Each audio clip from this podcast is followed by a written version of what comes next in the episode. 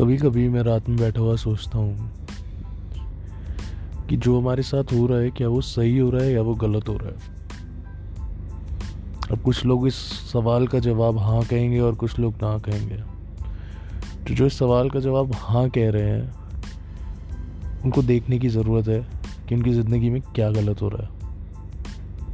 और जो ना कह रहे हैं, उनको भी देखने की ज़रूरत है कि उनकी ज़िंदगी में गलत क्या हो रहा है। क्योंकि जब तक हम अपनी ज़िंदगी के बारे में गलत नहीं समझ पाएँगे, तब तक हम अच्छा कहाँ से करेंगे?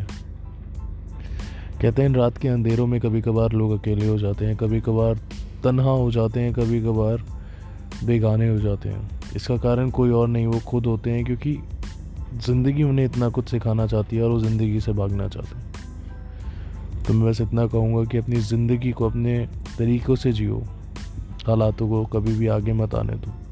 शायद वो कभी कभार आगे आ भी जाएँगे, लेकिन घबराओ मत। क्योंकि अगर तुम्हें एक ज़िंदगी मिली है तो हर एक ज़िंदगी का एक मकसद है। ढूंढो, समझो, और अपनी ज़िंदगी को एक महत्व दो।